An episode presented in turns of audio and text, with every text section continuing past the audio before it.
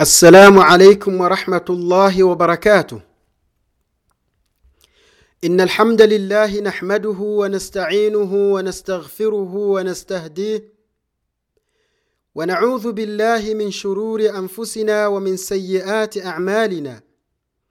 من يهده الله فلا مضل له ومن يضلل فلا هادي له. وأشهد أن لا إله إلا الله وحده لا شريك له وأشهد أن محمدا عبده ورسوله. أرسله الله تعالى بالهدى ودين الحق ليظهره على الدين كله ولو كره الكافرون. عباد الله أوصيكم ونفسي بالتقوى الله أيها المؤمنون لقد فاز المتقون. قال الله سبحانه وتعالى يا أيها الذين آمنوا اتقوا الله حق تقاته ولا تموتن إلا وأنتم مسلمون. وقال الله سبحانه وتعالى يا أيها الناس اتقوا ربكم الذي خلقكم من نفس واحدة وخلق منها زوجها وبث منهما رجالا كثيرا ونساء. واتقوا الله الذي تساءلون به والأرحام.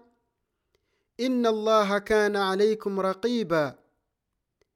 وقال الله سبحانه وتعالى يا أيها الذين آمنوا اتقوا الله وقولوا قولا سديدا. يصلح لكم أعمالكم ويغفر لكم ذنوبكم. ومن يطع الله ورسوله فقد فاز فوزا عظيما.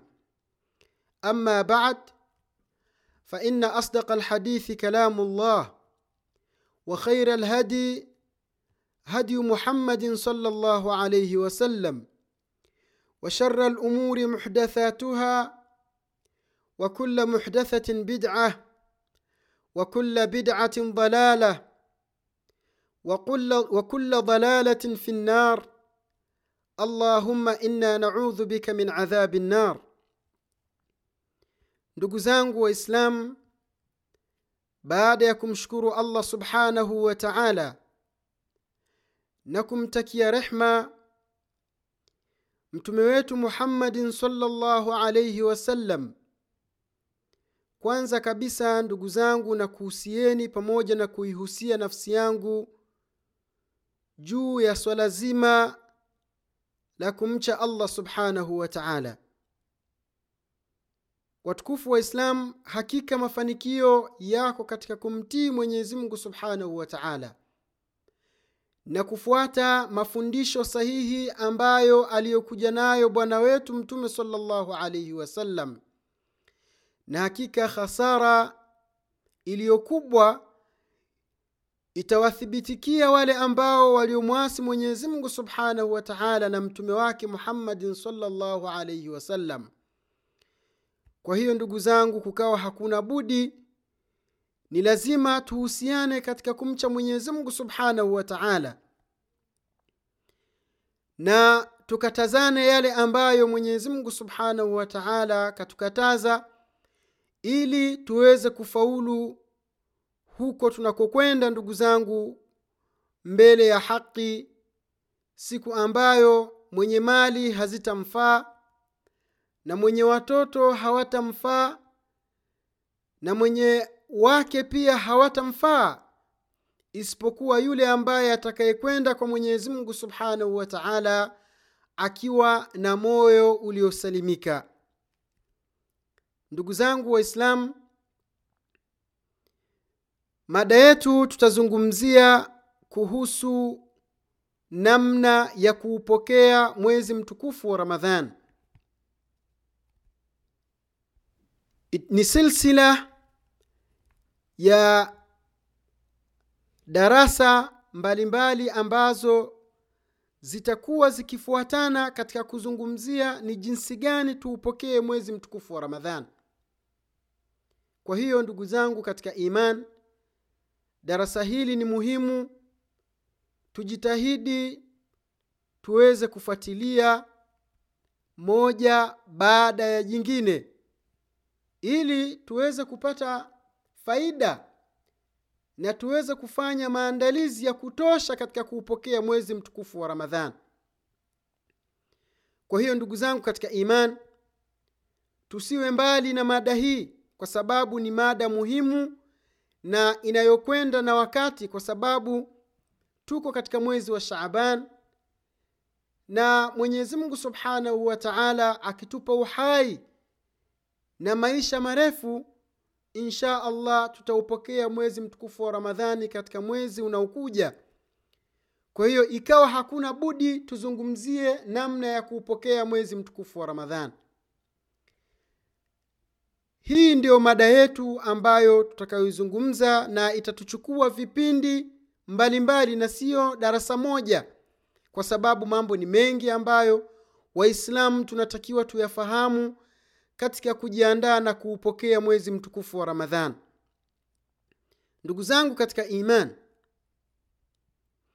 tukiwa tunajiandaa kuyazungumzia mambo muhimu ambayo yanayotakiwa tuyafahamu katika kuupokea mwezi mtukufu wa ramadhani napenda niwakumbushe bishara ambayo mwenyezi mungu subhanahu wa taala ameizungumzia katika qurani juu ya umma huu ummati muhammadin salllahu alaihi wasallam mwenyezi mungu subhanahu wa taala ameukirimu umma huu kwa kuufanya kuwa ni umma bora umma ambao umechaguliwa katika nyumati nyingi zilizopita tangu kwa adam alaihi ssalam kisha kwa nuhu alaihi ssalam kisha kwa ibrahim na musa na isa na mitume wengi ambao waliopita mwenyezi mungu subhanahu wa taala ametufanya sisi ummati muhammad kuwa ni umma bora kuliko ni hao waliopita ndugu zangu katika imani si kwa, ja, kwa sababu nyingine yoyote isipokuwa ni kwa, kwa, kwa mambo matatu ambayo mwenyezi mungu subhanahu wa taala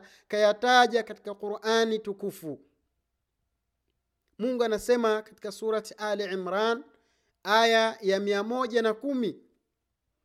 Anasema kuntum khaira umma ukhrijat linnas tamuruna bilmarufi watanhauna ani lmunkar watuminuna billah.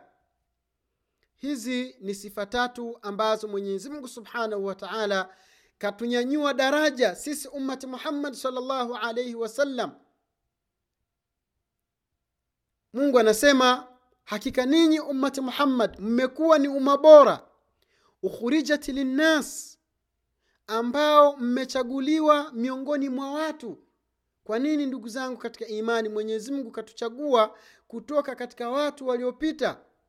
Asema jambo la kwanza taamuruna bilmaruf kitu cha kwanza ambacho kimewafanya nyie ummati muhammad muwe bora kwanza kabisa ni umma ambao mnaamrishana mambo mema. Watanhauna ani lmunkar na kisha mnakatazana mambo mabaya. Watuminuna billah na kisha mnamwamini mwenyezi mungu subhanahu wa taala. Hizi ndugu zangu ni sifa tatu ambazo ni wajibu kwa kila mwislamu azibebe sifa hizi ili aweze kuitwa kwamba yeye ni katika umma bora.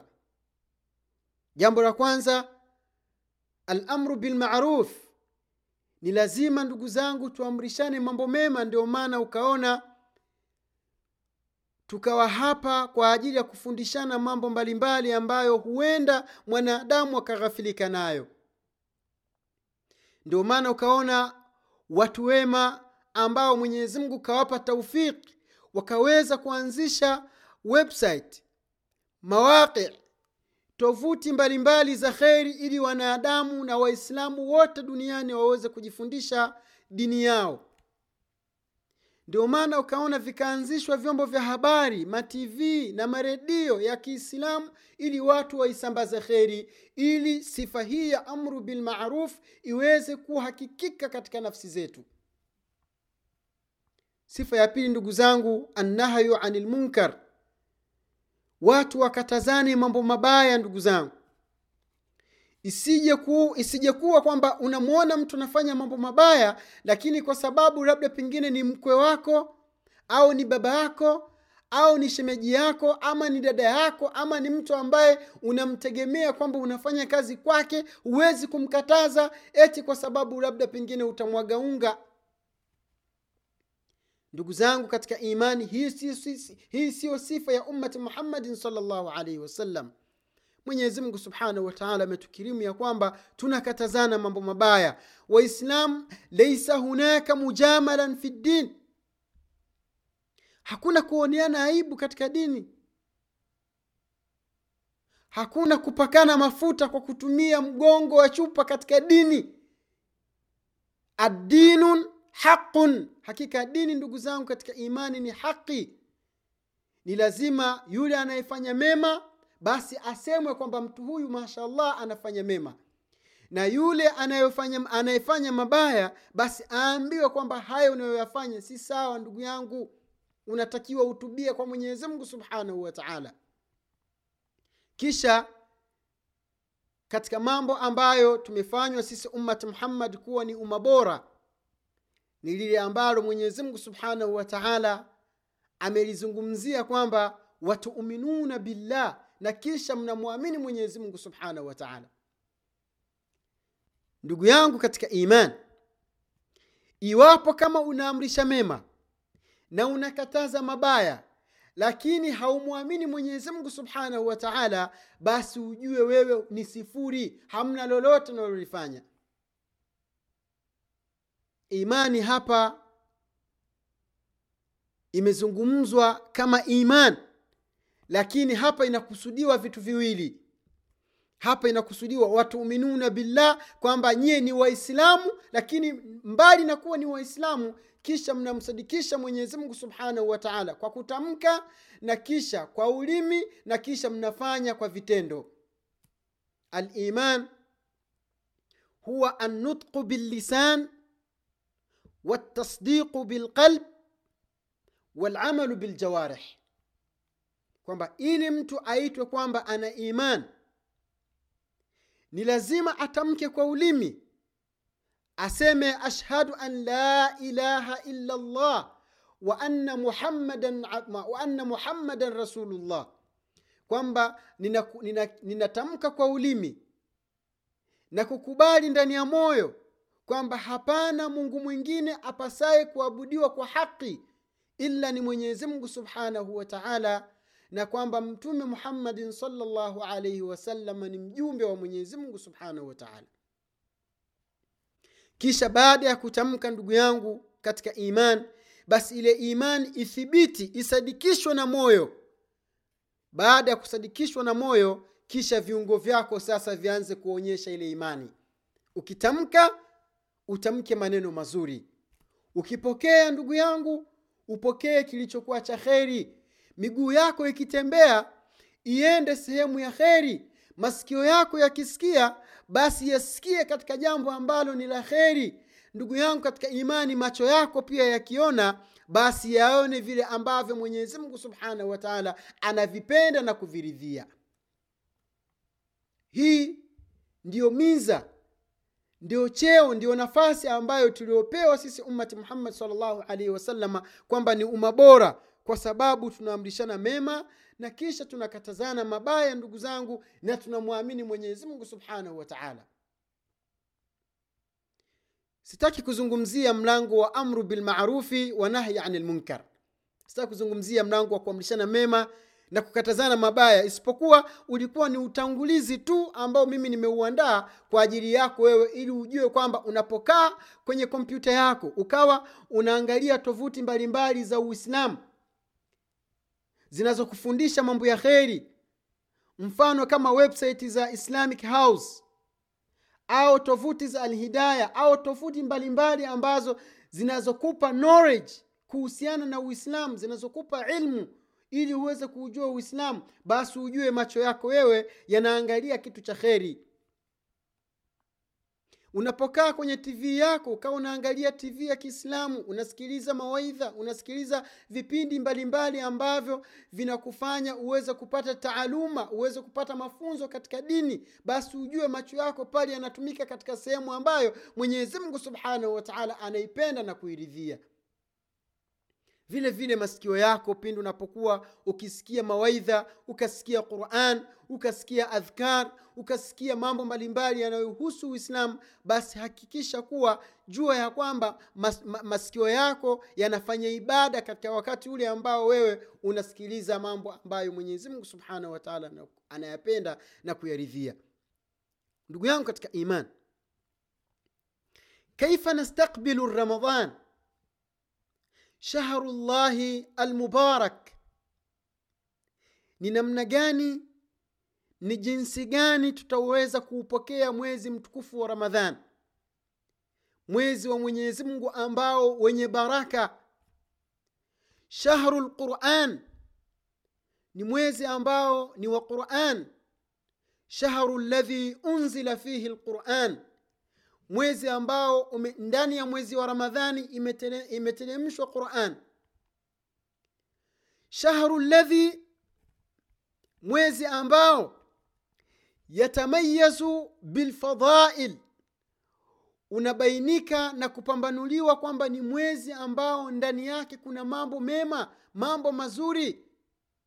Alinsan yamalu amalan qalilan wayujza jazaan kabira wa kathiran mwislamu ndani ya mwezi mtukufu wa ramadhani ibada anayoifanya ndogo basi mwenyezi mungu subhanahu wa taala anamlipa malipo yaliyokuwa makubwa.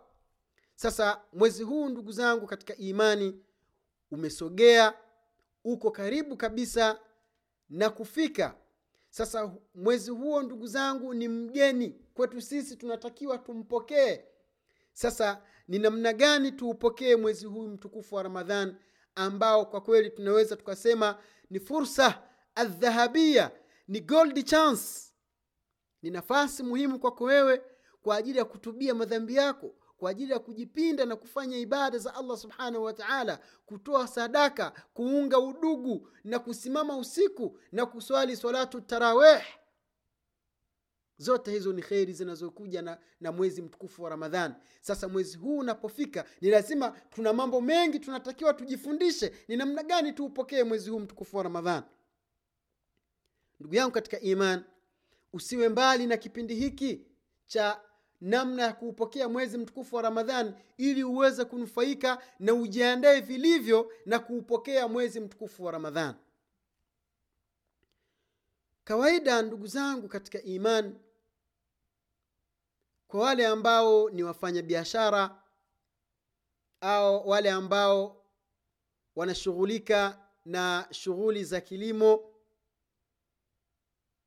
zile nyakati muhimu zile za biashara au nyakati muhimu zile za, ku, za kulima basi watu huwa wanafanya maandalizi. Hii inajulikana ndugu zangu hakuna mtu yoyote asiyejua kwamba msimu wa kilimo basi yule mwenye shamba huwa anafanya maandalizi ya shamba lake. Ili aweze kuvuna si ndio?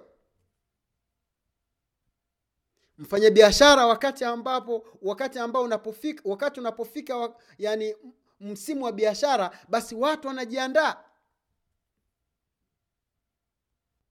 Ukienda maka zinapokaribia zile siku za kwenda hija zile unakuta mwenye hoteli yake anafanya tarmimat. Anafanya marekebisho ya funduk ya hoteli kwa sababu anajua hoteli yake nyumba yake itakodishwa ita, ita yule mwenye anayefanya kazi ya kuuza nguo nguo basi anaongeza awe na nguo nyingi anajua mahujaji watakuja atauza sana. Yule mwenye duka anaongeza bidhaa mbalimbali anajua duka lake atauza sana.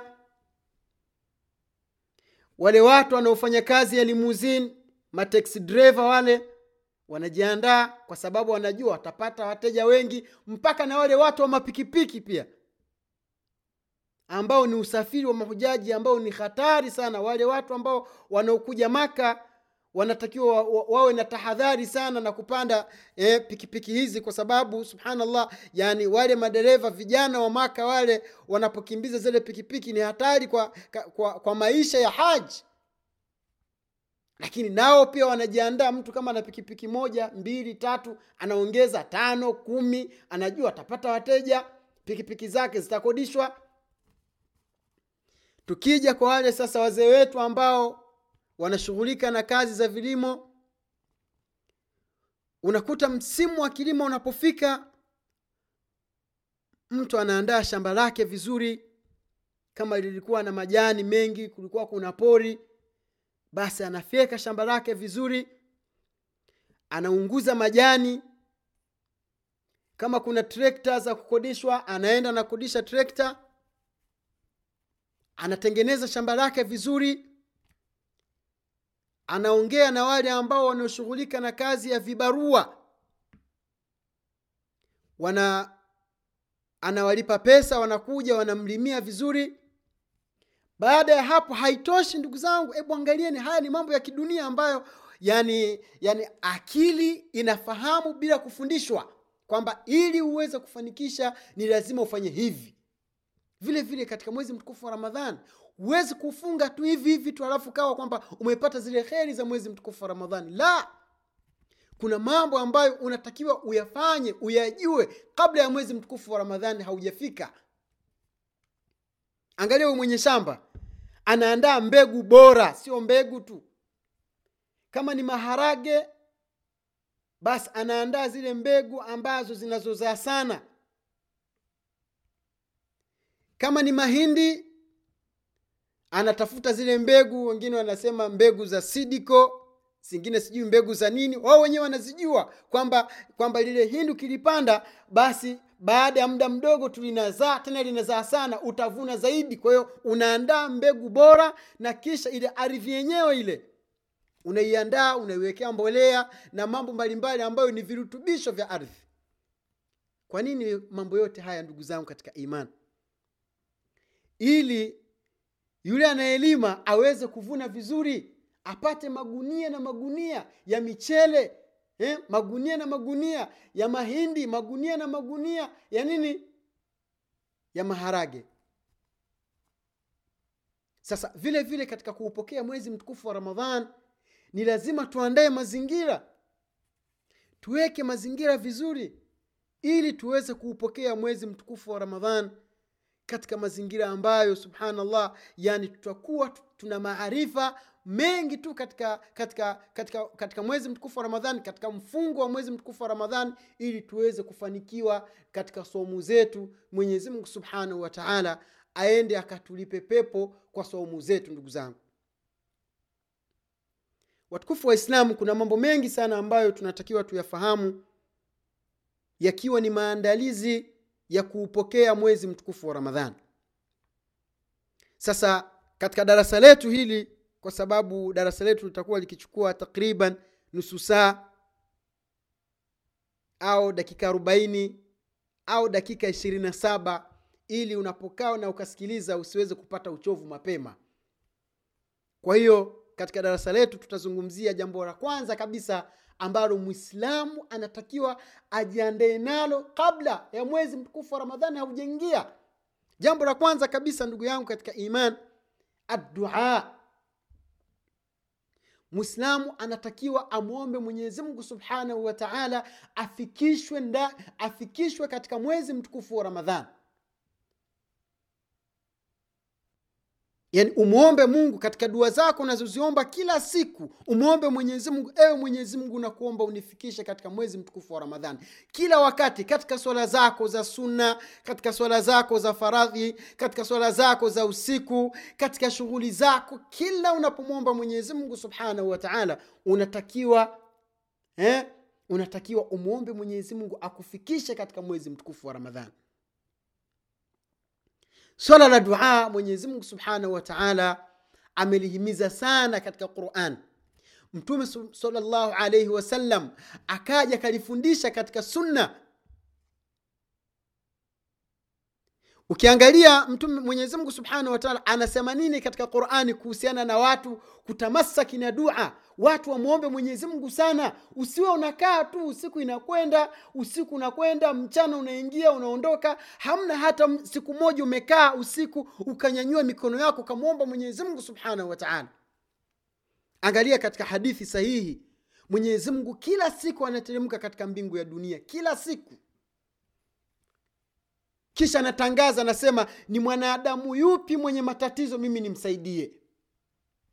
Ni mwanadamu yupi ambaye ana haja? Mimi nimsaidie. Angalia jinsi mwenyezi mungu subhanahu wataala anavyotufundisha tuwe na culture ya kufanya supplications. Tuwe na utamaduni wa islamu wa kumwomba mwenyezi mungu.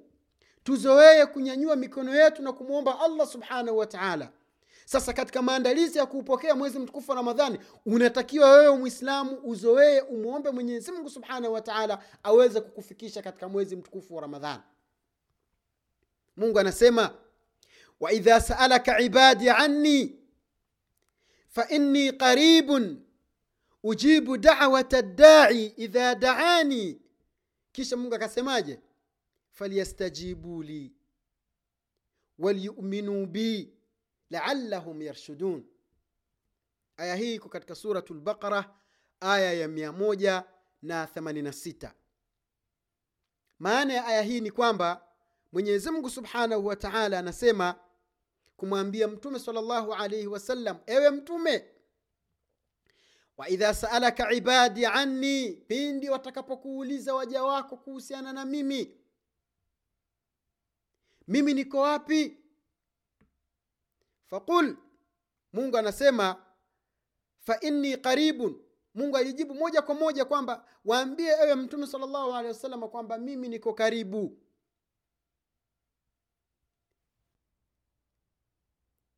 Mtume sala llah salam anasema mungu anamwambia mtume waambie hawa waja, wa, waja wangu wanaoniulizia kwamba mimi niko karibu. Kisha akasemaje? Ujibu dawata dai idha daani ninamjibu ninajibu dua ya mwanadamu ya mwislamu yoyote atakayeniomba. Kisha mungu akasema falyastajibu li walyuminuu bi laallahum yarshudun. Neno hili falyastajibu li ukiangalia katika kitabu ambacho kinachoitwa atafsiru lmuyassar kitabu hiki kimetungwa na waalimu mbalimbali katika jamia.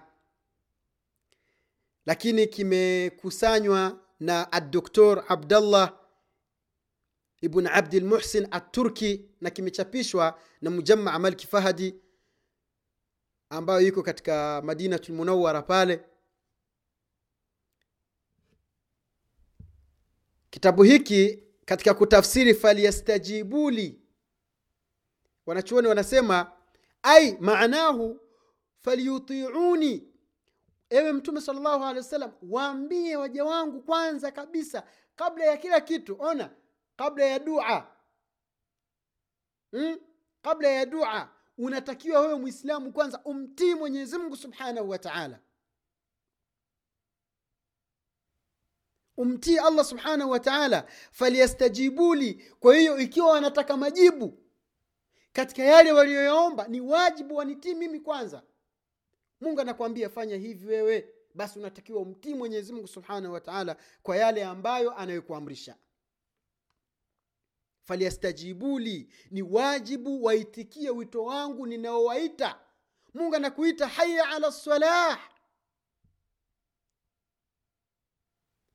ewe mwanadamu ewe mwislamu njoo kwenye swala wewe unaendelea na shughuli zako kisha unyanyue mikono. Mungu atakujibu vipi bwana?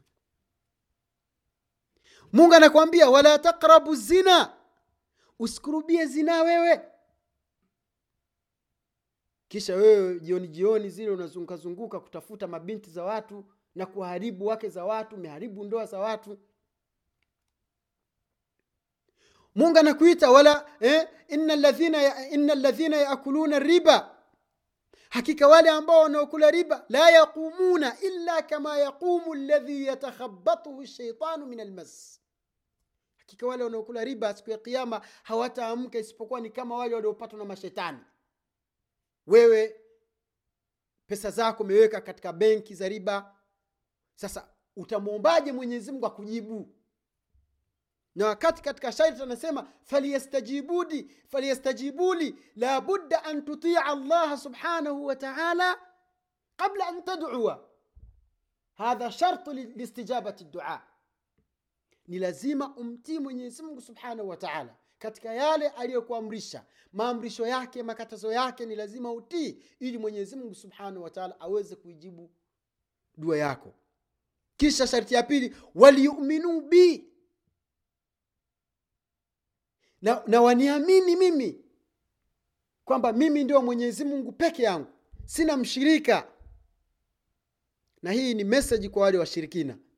Ni ujumbe kwa wale ambao ni washirikina. Waache shiriki zao waache kumshirikisha mwenyezi mungu subhanahu wa taala. Shirikina inavunja imani inavunja uislamu. Mshirikina si muislamu. Kisha unyanyue mikono mungu atakujibu vipi umwamini mwenyezi mungu yeye ndiye anayehuisha na yeye ndiye anayefisha.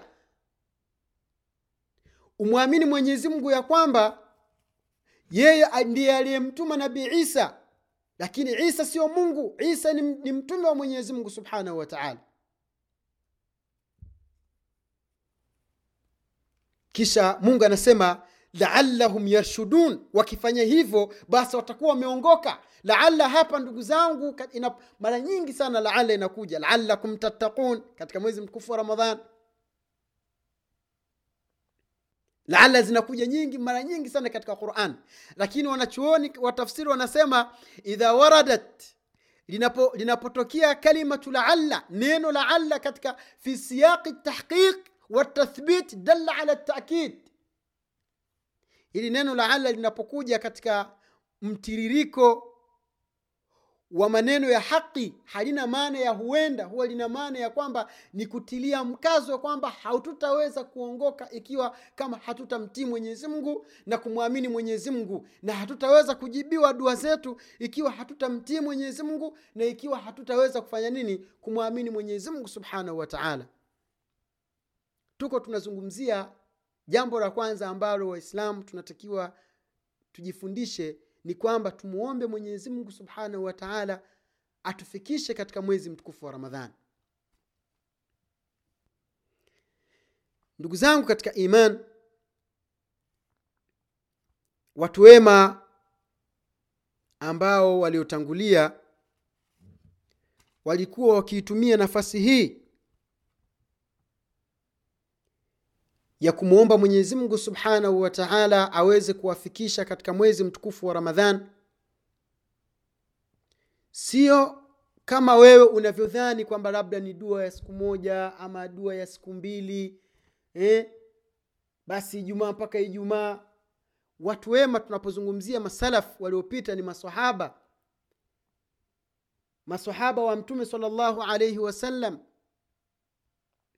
tunapozungumzia masalafu waliopita tunakusudia matabi waliokuja baada ya masahaba tunapozungumzia masalafu waliotangulia tunakusudia matabii tabiina.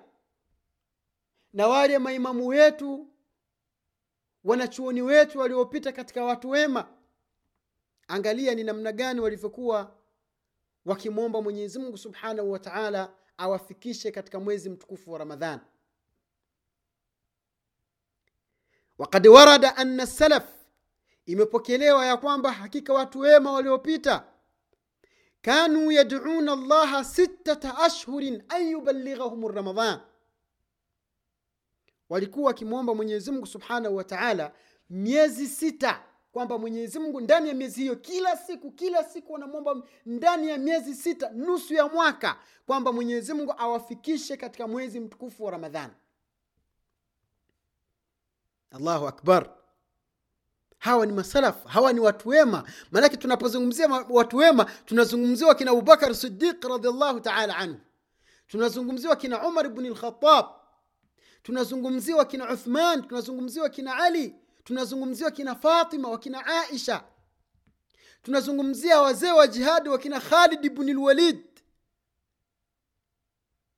hawa ukisoma historia zao ukasoma mambo mengi walioyafanya kwa ajili ya kuutumikia uislamu unaweza ukazimia uka, uka, ukazimia kama moyo wako una chembe ya iman lakin subhanallah najiduhum tunawakuta hawa masahaba abtal. Ni mashujaa hawa ndugu zangu waliotumikia uislamu kwa mali zao kwa miili yao eh, kwa nguvu zao kwa nafsi zao waliutumikia uislamu mpaka utufikie sisi hapa tulipo sisi wavaa kanzu wavaa baibui wa- waitwa fatima eh, wa- wa- waitwa abubakar waitwa husein eh, waitwa abdallah abdurahman kwa sababu ya juhudi ya masahaba lakini ibada zao zote hizo walizozifanya hazikuwatosha kwamba wakinai kwamba sisi ni watu wa peponi. Na kuna wengine waliobashiriwa pepo wakiwa wanatembea. Angalia miezi sita miezi sita sitata ashhur. Wanamwomba mwenyezi mungu subhanahu wataala awafikishe katika mwezi mtukufu wa ramadhani. Aya ndugu zangu mimi na wewe tuko wapi? Na kisha mwenyezimngu anapowatunuku ile neema ya kuwafikisha katika mwezi mtukufu wa ramadhani basi wanamwomba miezi sita mingine mwenyezi mungu aipokee ile ramadhani apokee ile somu zao. Wewe ukishafunga ndio basi yani siku ya idi ikishapita da ni kama tulikuwa tume, kama tulikuwa tumefungwa bana unapakia majuisi unapakia maapple unapakia ma, maovakado unapakia sijui vitu gani unapakia hauna hata muda wa kukaa unyanyue mikono e mwenyezi mungu naomba uipokee ibada yangu. Hauna wakati huo. Lakini watu wema waliopita ambao walikuwa wakijua nini maana ya janna nini maana ya pepo walikuwa wakimwomba mwenyezi mungu awafikishe katika mwezi mtukufu wa ramadhani ndani ya miezi sita. Mwenyezi mungu anapowapa nema wakafika katika mwezi mtukufu wa ramadhani basi walikuwa wakimaliza ukimalizika mwezi mtukufu wa ramadhani basi wanamwomba mwenyezi mungu subhanahu wataala aipokee somu apokee ibada zao na somu zao ndani ya miezi sita wanamwomba. Kila siku wanamwomba mwenyezi mungu subhanahu wataala ndugu yangu katika iman ni wajib kwa kila mwislamu amwombe mungu amfikishe katika mwezi mtukufu wa ramadhan. Kwa sababu wewe hujui. Huenda kabla ya mwezi mtukufu wa ramadhani kwa siku moja tu mungu akakuchukua. Hauna garanti ya kuishi wewe. Twafanya ujeuri tu lakini hatuna garanti hatuna dhamana kwamba mimi nitaishi kiasi fulani. Na hii ni meseji kwa vijana wenzangu kwamba usikae kwamba mimi nitaswali nikioa mimi nitaswali bwana nikishakuwa hivi. Huwezi kujua. Mwenyezi mungu anawachukua watoto mwenyezi mungu anawachukua vijana mwenyezi mungu anawachukua wazee. Mungu anakuchukua wewe kijana mwenye umri wa miaka ishirini anamwacha kikongwe wa miaka tisini. Hizi ndio kadari za mwenyezi mungu subhanahu wataala sasa pengine kwa kuomba kwako wewe ile dua mwenyezi mungu akaakhirisha ile siku yako ambayo alikuwa akuchukue sababu imethibiti katika hadithi kwamba hakuna kitu kinachoregesha dua kinachorudisha qadar isipokuwa ni dua. Unapomwomba mwenyezi subhanahu wataala inaweza ikawa ile dua yako ikafuta yale makadara ya mwenyezi aliyokukadiria kwamba ufe kabla ya ramadhani haijaingia. Ukaidiriki ramadhani ukafunga baada ya shawali pengine akakuchukua huko lakini zile kheri za ramadhani neema za ramadhani zi- ushazipata. Sasa ni mambo gani tumwombe mwenyezi subhanahu wataala katika hii dua kwamba e mwenyezi mungu tunakuomba utufikishe katika mwezi mtukufu wa ramadhani. Alafu vitu gani ambavyo ni vya muhimu tunatakiwa tuviambatanishe na hiyo dua? Jambo la kwanza ndugu zangu tukimalizia malizia darasa letu kitu cha kwanza uombe kwanza tu uingie katika mwezi mtukufu wa ramadhani. Jambo la kwanza hilo. Jambo la pili umwombe mwenyezi mungu subhanahu wa taala akusaidie kufanya mambo mema kuna watu mwezi wa ramadhani wanazini kuna watu mwezi wa ramadhani wanaiba kuna watu mwezi wa ramadhani wanasema maneno ya uongo kuna watu mwezi wa ramadhani wana wana wanawasema watu kuna watu mwezi wa ramadhani wanataamali na riba kuna watu mwezi wa ramadhani wanafanya mambo machafu machafu machafu ndugu zangu. Sasa wewe umwombe mwenyezi mungu akuafikishe ufanye mambo mema ndani ya mwezi mtukufu wa ramadhani. Kisha pia ndugu zangu umwombe mwenyezi mungu subhanahu wa taala akupe taufiki ya kutekeleza ibada ya swala na qiamu laili ndugu zangu. Haya ni mambo ambayo Muislamu unatakiwa uyape kipaumbele sana hasa swala zima la dua umwombe allah subhanahu wataala akufikishe katika mwezi mtukufu wa ramadhan ili uweze kunufaika na mwezi mtukufu wa ramadhani mwezi mtukufu wa ramadhani ndani yake kuna lailatul qadr. Mwezi mtukufu wa ramadhani ndugu zangu ndani yake usingizi unalipwa. Mwezi mtukufu wa ramadhani una mengi ambayo tutakuja kuyazungumzia katika darasa zitakazokuja lakini usipoteze silsila ya darasa hizi ambazo zitakazokuwa zikizungumzia namna na jinsi ya kupokea mwezi mtukufu wa ramadhani. Kwa haya machache ndugu zangu tutosheke na haya ambayo tumejifundisha. Tumwombe mwenyezimungu subhanahu wataala ayathibitishe katika nafsi zetu. Tumwombe mwenyezimungu subhanahu wataala uh, aturuzuku kuyafuata. Tumwombe mwenyezimungu subhanahu wataala atufikishe katika mwezi mtukufu wa ramadhan na tumwombe mwenyezimungu subhanahu wataala awasamehe madhambi awasamehe madhambi wazazi wetu waliotutangulia na wale waliokuwa hai. Mwenyezi mungu awape taufiki ya kufanya mema na awape mwisho mwema na sisi na waislamu wote. Wabillahi taufiq subhanaka allahumma wabihamdik nashhadu an la ilaha illa ant. Nastaghfiruka wanatubu ilaik wassalamu alaikum warahmatullahi wabarakatuh